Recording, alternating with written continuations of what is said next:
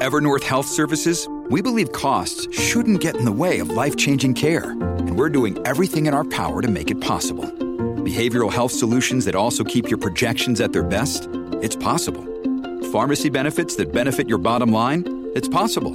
Complex specialty care that cares about your ROI? It's possible. Because we're already doing it. All while saving businesses billions. That's Wonder made possible. Learn more at evernorth.com/wonder. Delicious, meat nutritious, and the snack that packs a real protein punch, Wonderful Pistachios. Each one ounce serving has six grams of protein, giving you over 10% of your daily value and making Wonderful Pistachios one of the highest protein nuts out there. But perhaps more than that, I love all of the flavors they have. Their sea salt and vinegar ones are my favorite when I'm craving that flavor, but still want to keep it healthy. But that's just the tip of the iceberg. Wonderful pistachios come in a variety of flavors like chili roasted, honey roasted, smoky barbecue, and jalapeno lime, to name a few. Perfect for enjoying with family or friends and taking them with you on the go. Whether you're a pistachio purist who loves cracking open every nut, or you prefer the convenience of no shells pistachios, Wonderful Pistachios has got you covered. Grab Wonderful Pistachios and elevate your snacking game today. So fill up with a healthy snack when hunger strikes. Visit wonderfulpistachios.com to learn more. That's wonderfulpistachios.com. This is Optimal Living Daily, episode 1419 The Art of the Quit by Kyle Mast of TrueHourlyWage.com. And I'm Justin Malik. Happy Wednesday to you, and welcome back, or welcome for the first time if you're new here. This is where I simply read to you every single day of the year, including weekends and holidays. And I have a new author and website that I'm featuring here for you, Kyle Mast of TrueHourlyWage.com. I'll share more info about him right after today's reading. For now, let's get right to it as we optimize your life. The Art of the Quit by Kyle Mast of TrueHourlyWage.com. A powerful and really quite necessary way to increase your true hourly wage is to remove things from your life that aren't creating lasting, long term value. How often have you been in the middle of something, anything, and wished you were not there, but feel obligated to stay and wallow in your misery just to finish it? You're in the theater in the middle of a movie that is absolutely terrible, but don't want to leave because you feel that you'd be wasting the $15 you spent to be there. You're trying to get through that stack of magazines on your nightstand, but are crippled by the feeling of needing to read every article for fear of missing something life changing in those pages. You're in that needy friendship where you dread getting the next text, which will undoubtedly guilt you into hanging out and listening about how everything is still going terribly in your friend's life. After these encounters, you feel like Radagast in The Hobbit after saving the life of his little furry friend completely drained of life.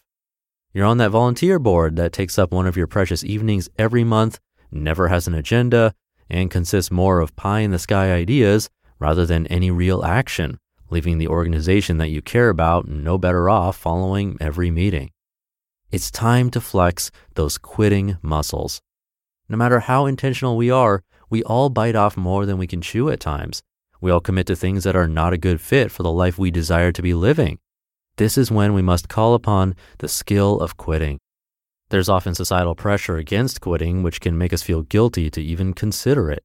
Quitting is often seen as immature, weak, or inconsiderate.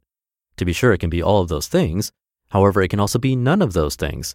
It can be a powerful tool allowing you to choose life rather than misery or regret.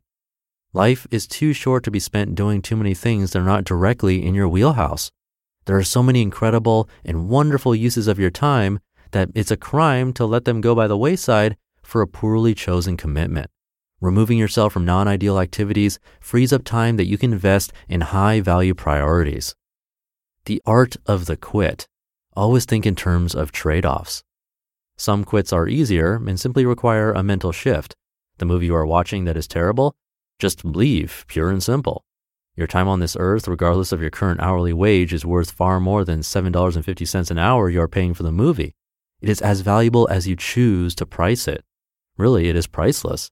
Don't waste another second of your precious life finishing that terrible cinematic production. The same goes for reading those magazines.